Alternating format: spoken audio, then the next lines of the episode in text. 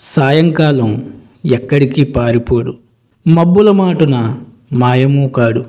కనబడటం లేదని లేడని కాదు.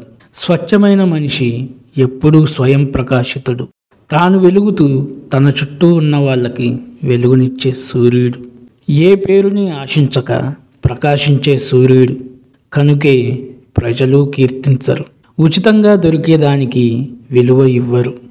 కానీ కనబడిన ప్రతి రాయికి మొక్కుతారు. కనబడని దేవునికి మొక్కులు చెల్లిస్తారు. దీపం చుట్టూ తిరిగే పురుగులు దిక్కుమాలిన గ్రహాలు.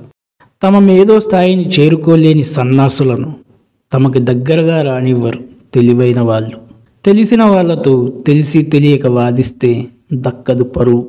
తగు దూరం పాటిస్తేనే సూర్యుడి ద్వారా గ్రహాలకు వెలుగు. పరిధి దాటి భ్రమించేవారు ఆ ప్రభను భరించలేరు.